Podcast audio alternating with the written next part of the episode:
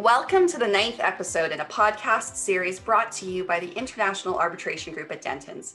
With more than 40 partners and 120 lawyers, our group is widely recognized globally, trusted by corporations, states, and high net worth individuals for their most challenging international arbitration matters. In the last episode, we looked at arbitral jurisdiction and developments in challenging or defending jurisdiction. Today, we are going to look at investor state disputes. My name is Rachel Howie. I am a co-lead for the ADR and Arbitration Group in Canada, and today I am pleased to welcome Bart Legum. Bart is a partner in Denton's Paris office, the global co-chair, litigation dispute resolution, and the head of the firm's investment treaty arbitration practice. Welcome, Bart. Well, thank you very much, Rachel. It is a pleasure to have you here today, and, and perhaps to get started, a question that uh, I know I have always had for you is how did you first get into the field of investor state disputes? Well, it was the late 1990s, and I was approached by the US State Department to lead a new unit that they were establishing to defend the United States government against the first arbitrations uh, against the United States uh, under uh, a kind of investment treaty. This was the investment chapter of the North American Free Trade Agreement which is essentially an investment treaty that's been written into a uh, wider free trade agreement.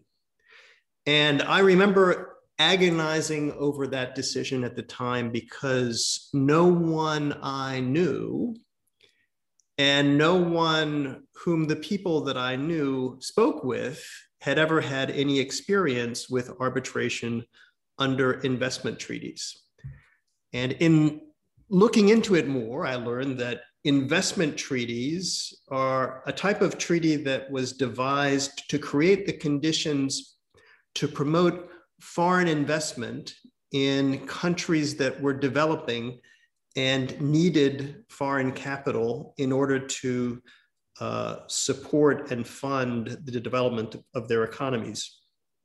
And what these treaties did was provide a basic package of protections for foreign investment, along with international arbitration as an alternative for foreign investors uh, who felt that their uh, rights under the treaty had been violated, um, as an alternative to local courts that might be viewed as uh, insufficiently independent of the governments.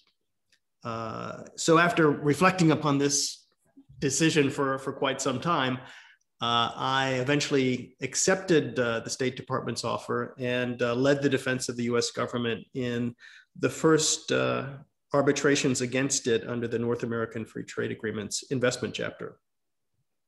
And you were successful in all of those.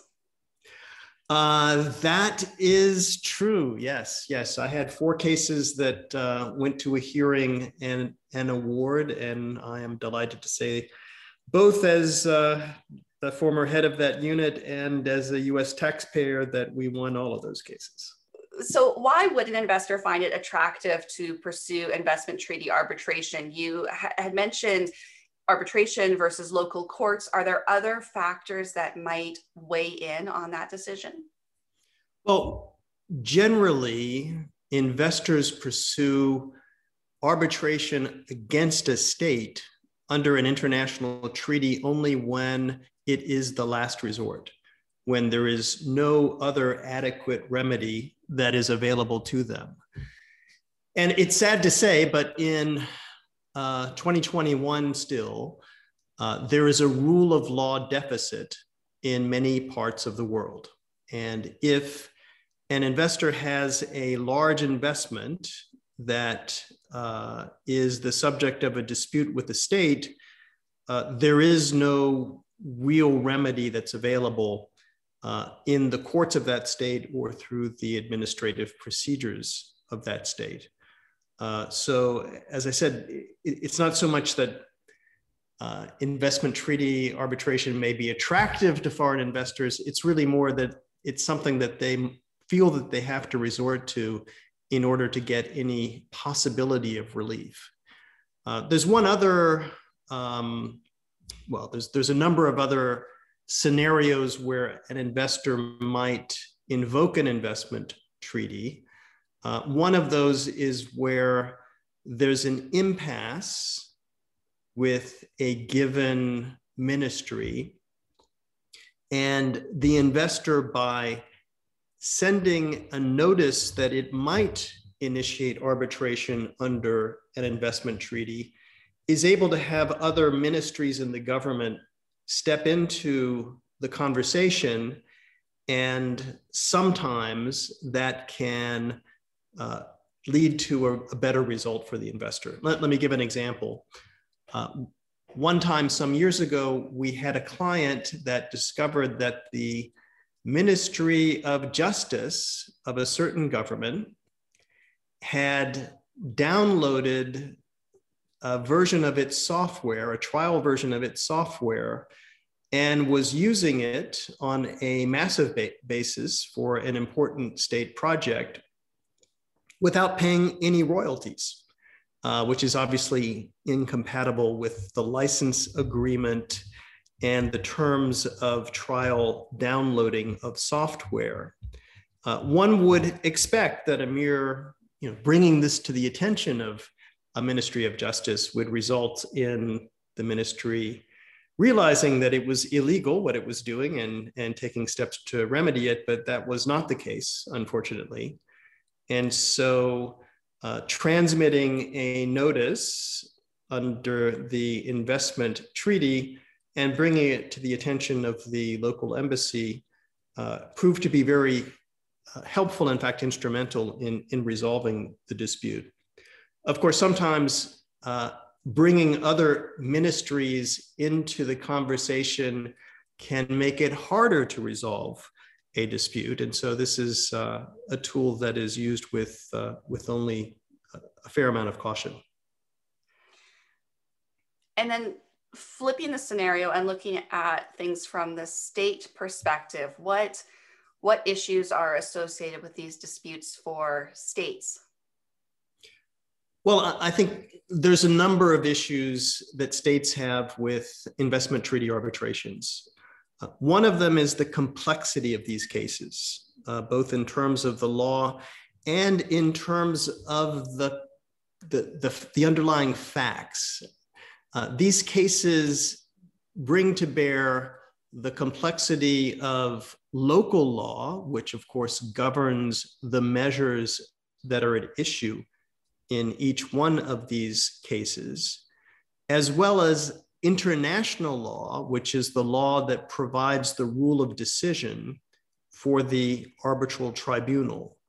On top of this, oftentimes foreign investment at the scale that is at issue in investment treaty disputes is some of the more complex forms of business ventures, both in terms of the way the businesses are structured, in terms of financing, and in terms of the complexity of the commercial operations that, that are at issue. Uh, and these are the sorts of cases that are not often seen in uh, the courts of host states. So, so that's one difficulty for states is the complexity of these cases, which are challenging even for sophisticated investors. The, the other thing that's hard for states to get a handle on is the very notion that measures that are valid and constitutional and adopted within the full power of the government under national law can nonetheless breach the state's obligations under international law. And for government officials that are used to operating only within the boundaries of national law, the idea that their acts can be reviewed and indeed the decisions of their highest court can be reviewed by an international tribunal is something that's difficult for them to grapple with. And then there's the unfamiliarity of the forum. Uh, international arbitration is something that is, of course, well familiar to international arbitration practitioners like you and me, uh, but it's an unfamiliar form of procedure for most state government officials. Uh, and there's a different sort of level of deference to the state in investment arbitration than there is to the state in national court proceedings. Uh, you know, the parties in international arbitration are treated with equality. That's not necessarily the case for many states in their own national uh, court systems. And then finally, there are budget constraints. Um, you know, ideally, states should have specialized counsel to deal with these highly complex cases.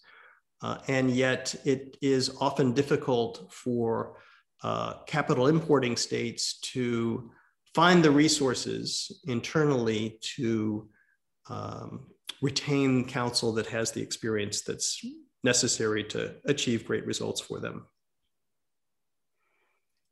And then looking forward into the future, we do hear a lot these days about reform of the system, reform of investor state dispute settlement. What are some of those issues looking into the future that, uh, that may come to fruition?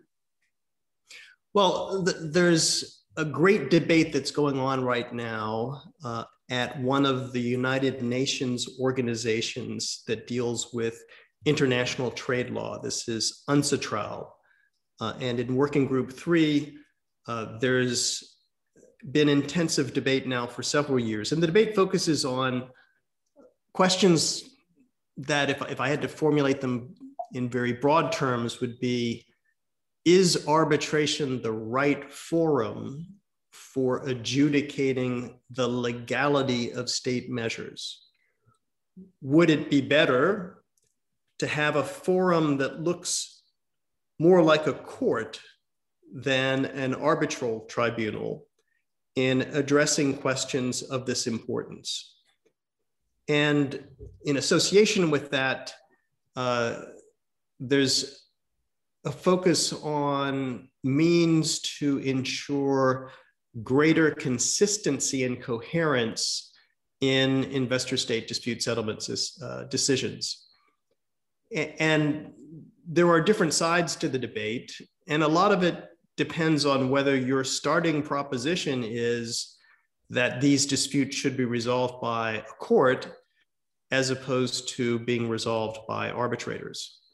Um, how the debate will turn out is an open question at this point.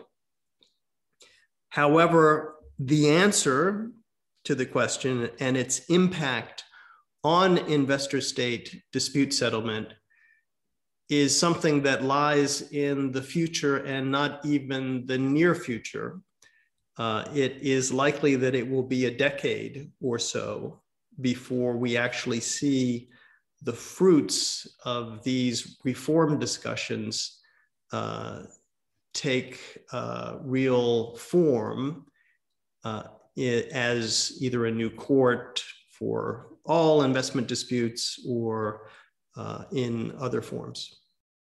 Thank you so much, Bart, for sharing those insights with us. Our next session will be posted in a few weeks. Dentons is a global legal practice providing client services worldwide through its member firms and affiliates. This episode is not designed to provide legal or other advice, and you should not take or refrain from taking action based on its content. Please see dentons.com for legal notices.